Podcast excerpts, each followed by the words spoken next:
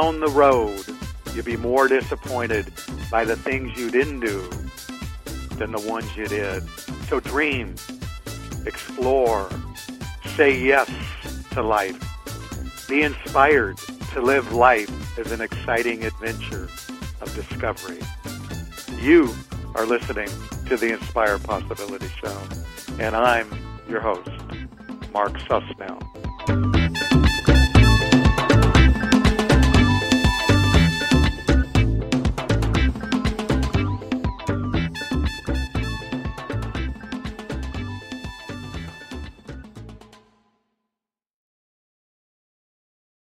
Hi, everybody. This is Mark Susnell.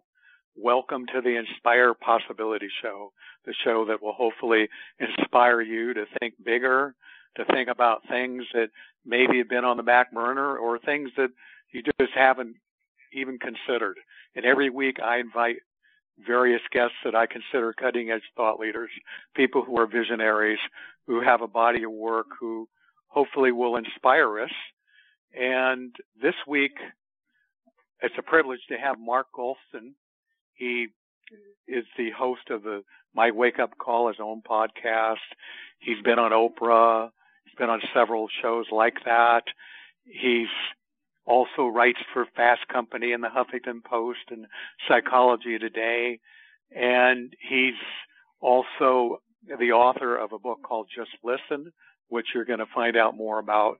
And he also has a program called Stay Alive. And we were just talking off air, and I'm I know you're going to find him fascinating. And without me saying any more about Mark Goulston, welcome Mark Goulston to the Inspire Possibility Show. You know, thank you. You know, one of the nice things about having people say things about you like you just did, it gives you something to live up to. well, I hope I didn't put you on the spot. no, no, no. I'm I'm glad to be on the phone with you.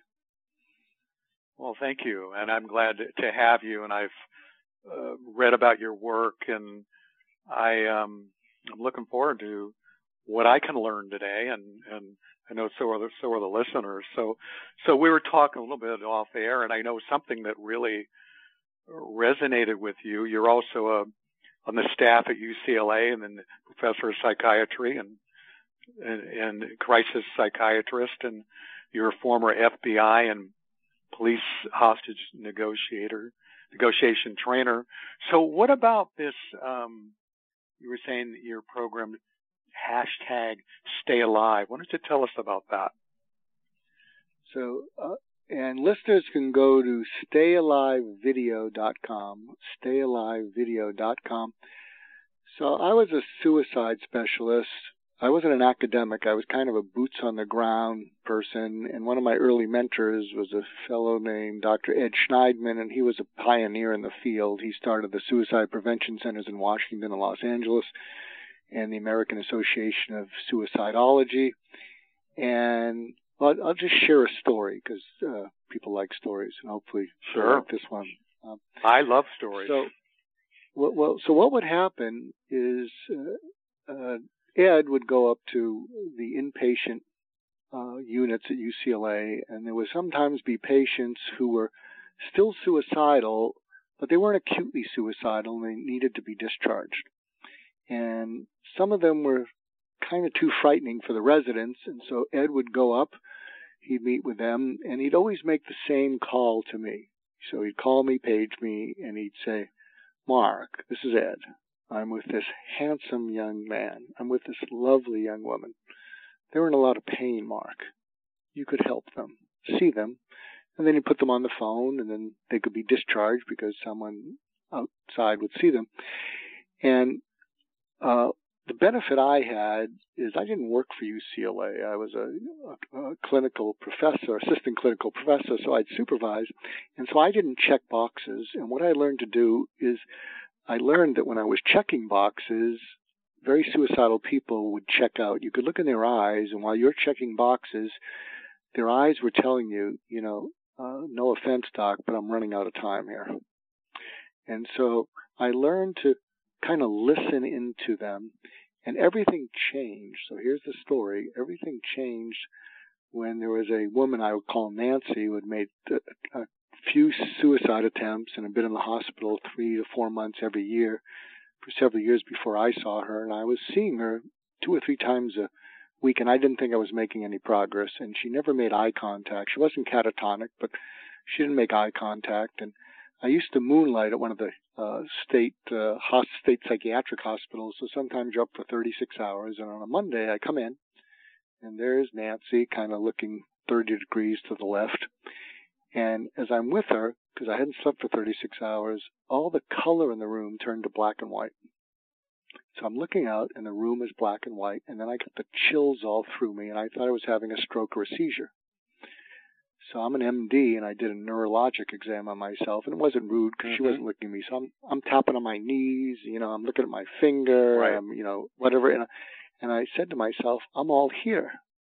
And I had this crazy idea that I was looking at the world through her eyes and feeling the world through her skin.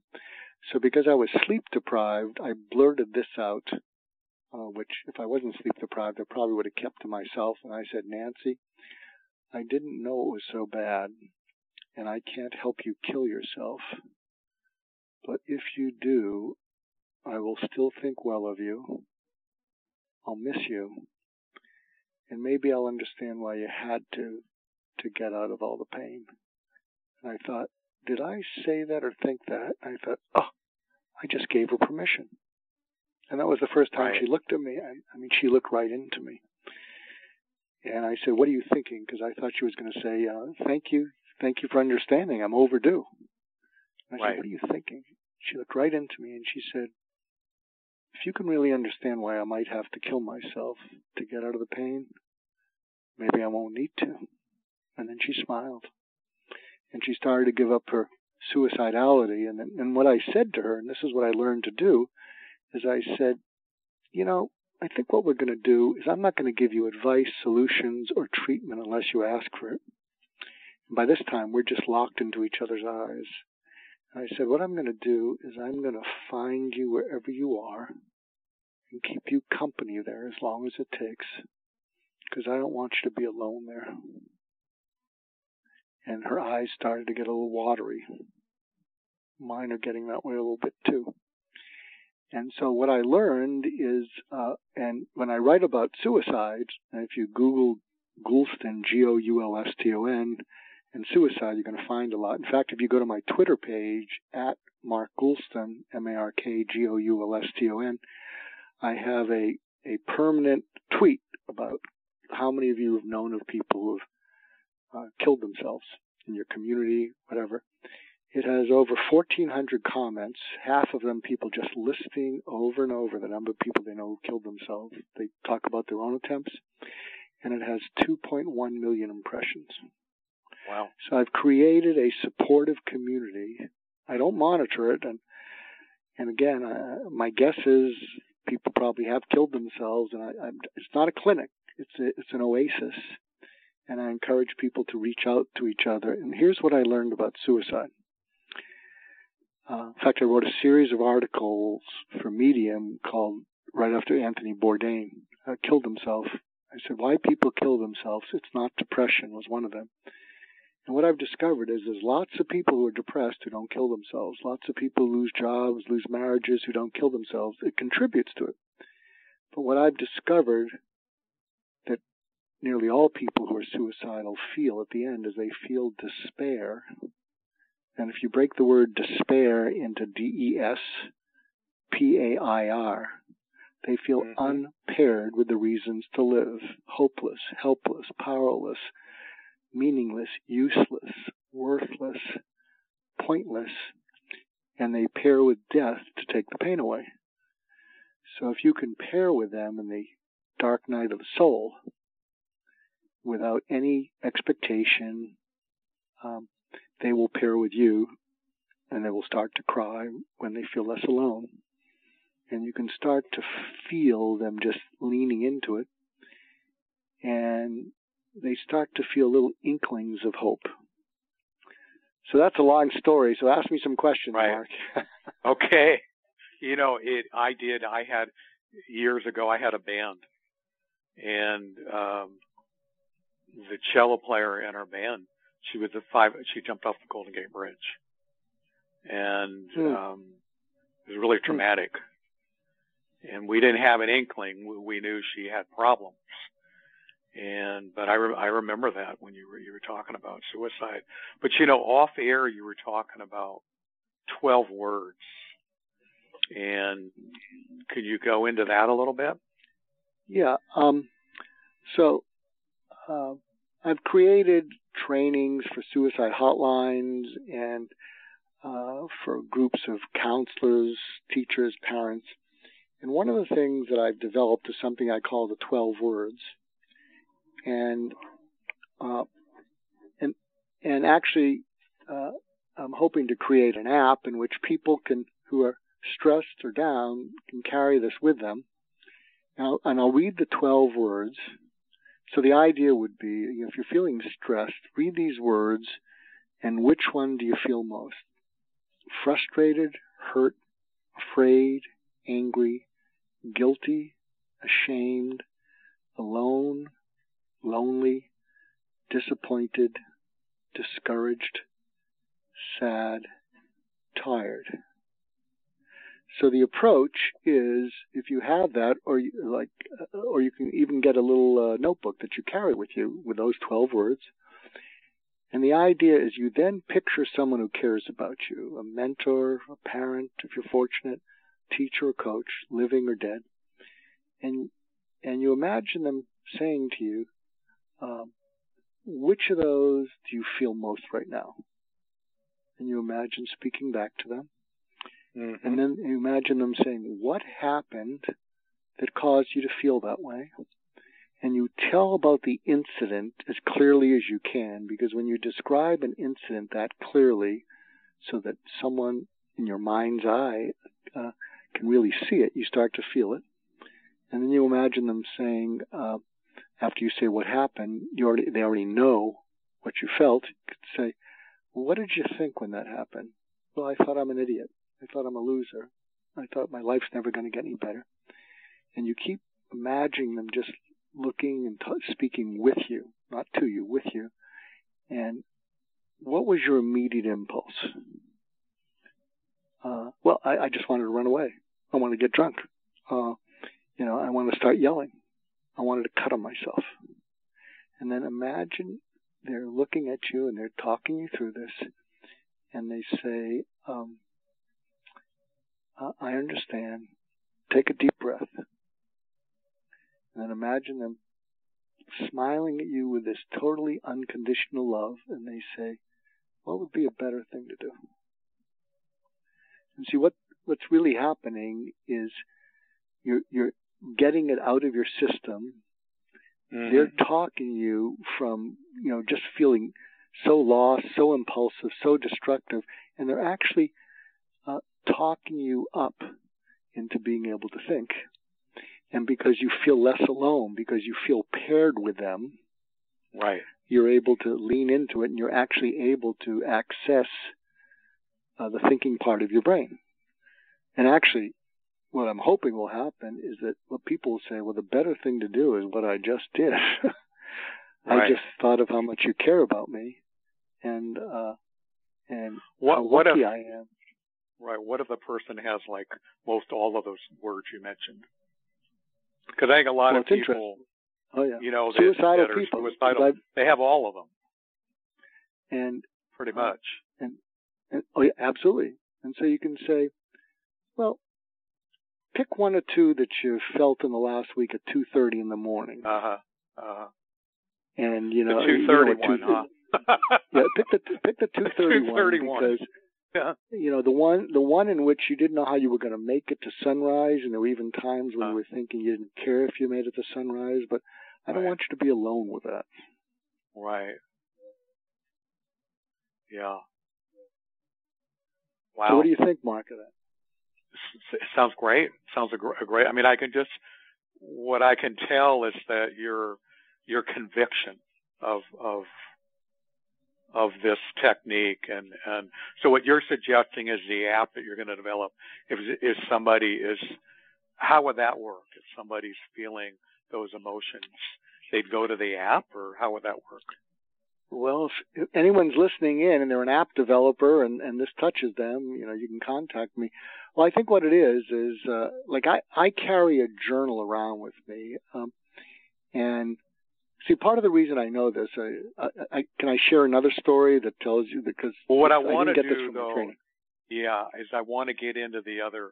I do want to talk about your your podcast and your book. Just listen. So okay. so and we have we have another 15 minutes or so to do that. So just so you know. Plus, I want to ask you a few questions that I ask all my guests. Maybe you know what I'm going to do. I'm going to go ahead and just kind of get get get into that now because yeah, uh, yeah, is is what I like to really ask all my guests are, are what what inspires you right now. Um, it's interesting. Um, I'm much more famous than I am rich because I don't focus on money. I focus on helping people. And what uh, and recently I have a lot of entrepreneurial friends, and I said uh, I need your help because I've been apologizing for something, and I don't want to apologize for it anymore.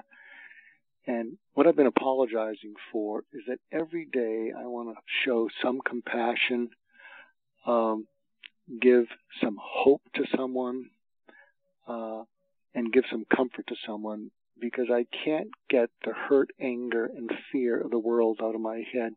There's an anecdote that I relate to, although this is kind of highfalutin. Uh, Abraham Lincoln, uh, there was a story where he was, or a tale where he was going from one city to the next, and he passed a cow in a ditch. And he rides by it with his entourage. He goes about a half a mile past it, and then he uh, circles back. And when he gets back to the cow, the people in his entourage say, well, "What's going on?" And he said, I couldn't get the pain of the cow outside of my head. I couldn't get it out. So, so that's that's where I am in life, and uh, that's what I'm going to do. And I'm just not going to apologize for it anymore. Mm-hmm. Because people, you, you know, who I apologize to, the people said, "Well, well, that's nice, Mark, but how are you going to monetize it?" mm-hmm. No, I know, I know, I know that one. I know that one very Yeah. well. Yeah. Yeah. Well, sometimes you do it because it's a labor of love, and and you're called. That's your dharma, your your your calling, your mission. This is what I'm here to do, and and in a way, it's it's a blessing when someone finds what their calling is as their mission in terms of how they Well, can again- serve. I'll give a cute little exercise that your listeners can do and uh, about how to find your calling. So the exercise is imagine your personality as a circle. And inside that circle are the parts of your personality that are trying to uh, see, show, prove, uh, hide, or please. Show, prove, hide, or please. Now eliminate all of that out of your personality and what's left. And a lot of people will say nothing.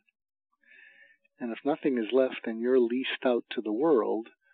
But if you can eliminate the parts of your personality that are trying to uh, show, prove, hide, or please, you may discover a calling that's been calling out to you for years.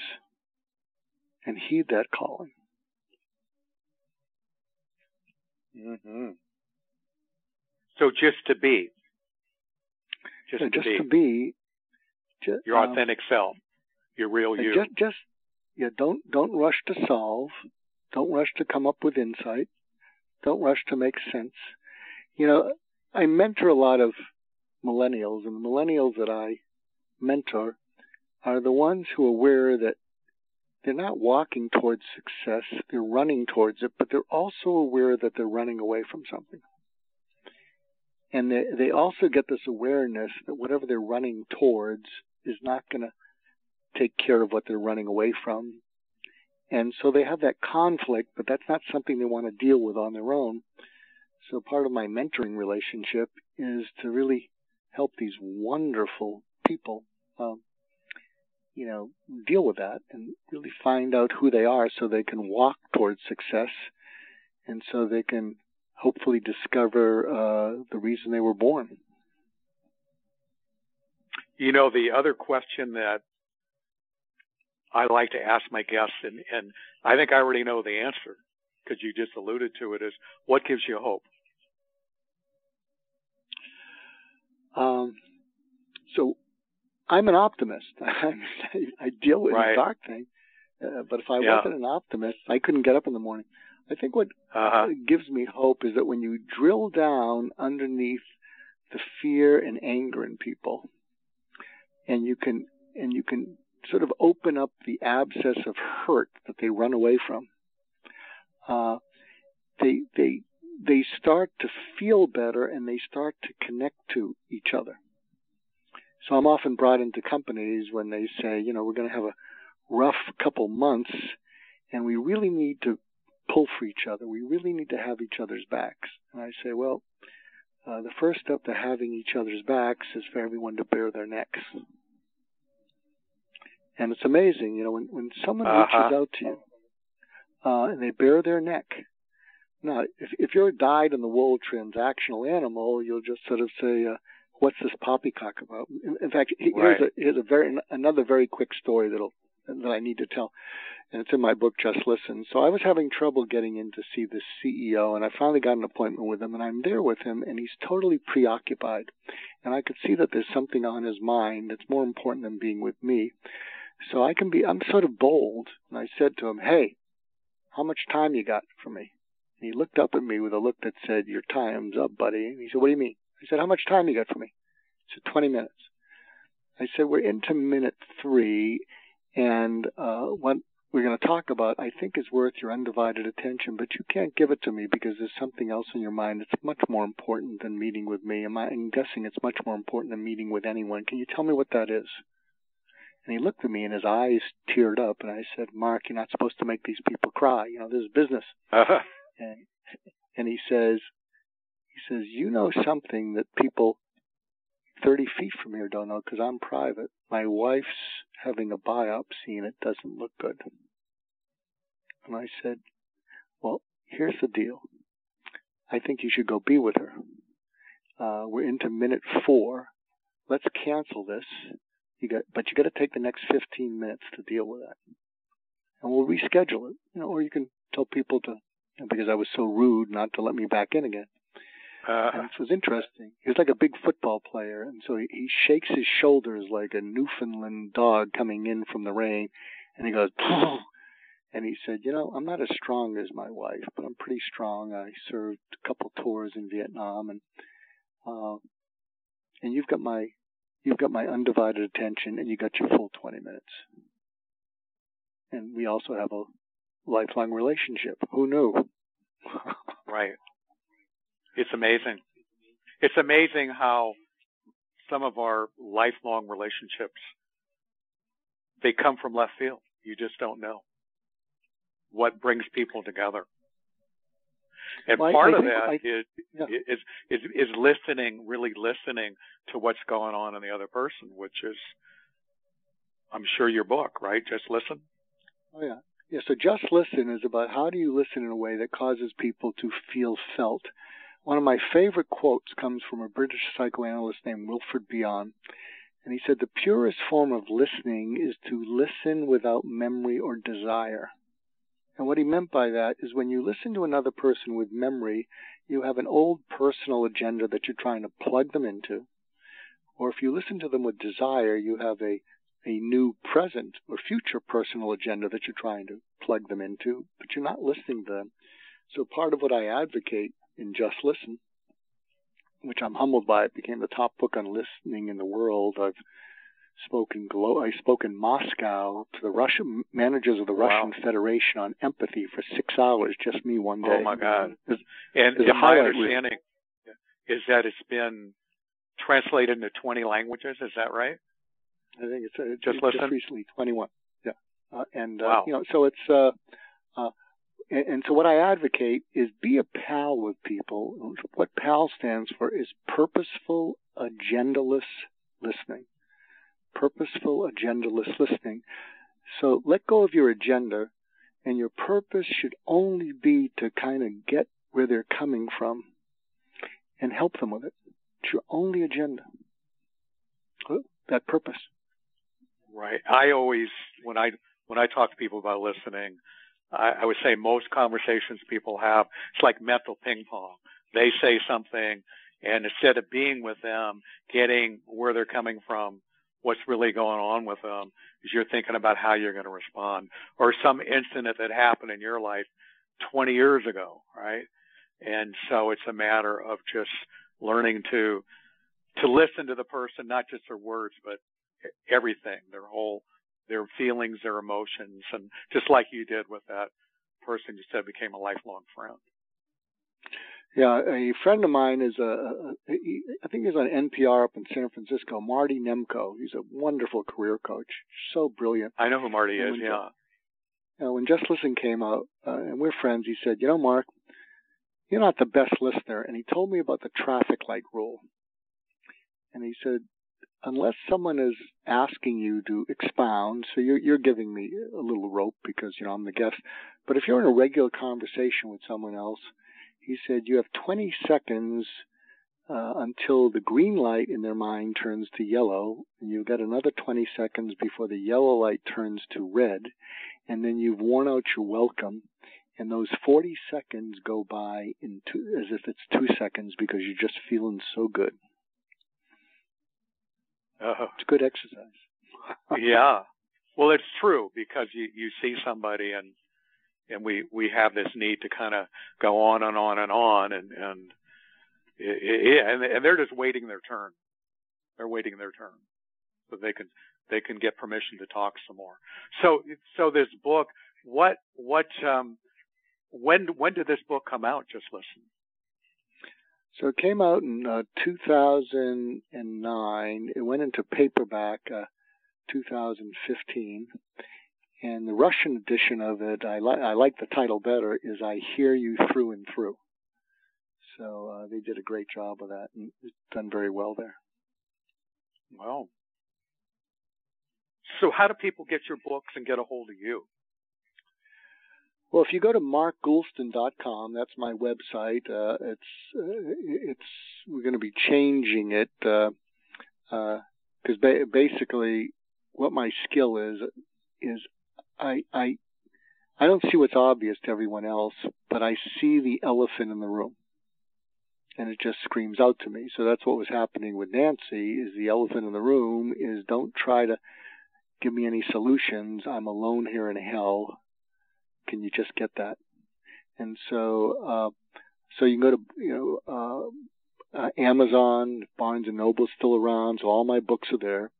MarkGoulston.com. Uh, my wake up call is uh, at iTunes or wherever you get your podcasts, and uh, and also st- the uh, Stay Alive, StayAliveVideo.com. You can check that out. You can see a promo of it, and, uh, and if people contact me, I'll give them the full code, uh, the password, so that they can actually watch the whole video.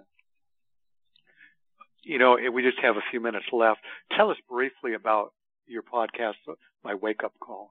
You've had, you started to tell me off air about some of the people you've had on that show and, and, yeah, so the my, purpose of it. So my wake up call is finding out what's really important to people and, and what matters to them and that they wouldn't compromise even for money and then it's not an interview, it's a conversation. And I say, tell me the story about, you know, how that happened. And I led with Larry King, followed with Norman Lear, and they're just incredibly influential people.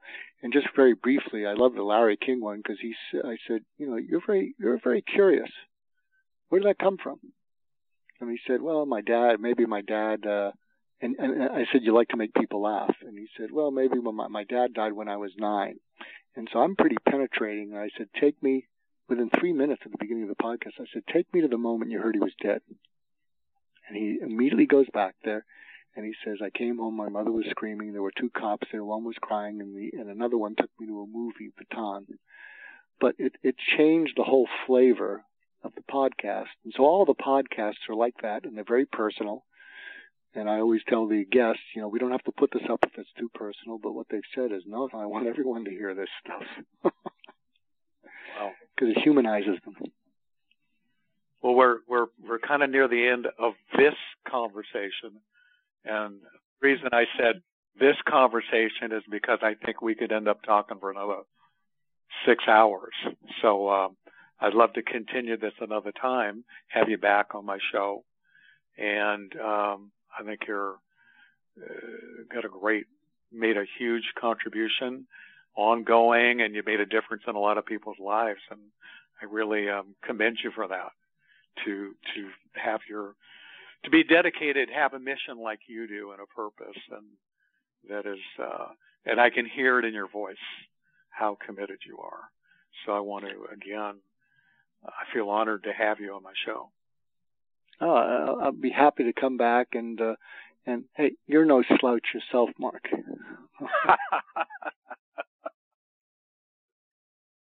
yeah.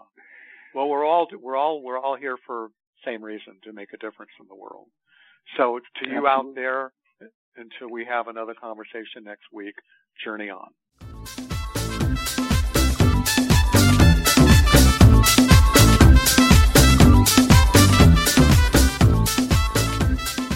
Thanks for listening. I hope you feel inspired to take the next step in your life. And if you haven't already, please take the time to visit my website at inspirepossibility.com and discover the various services and products we offer that could just very well change your life.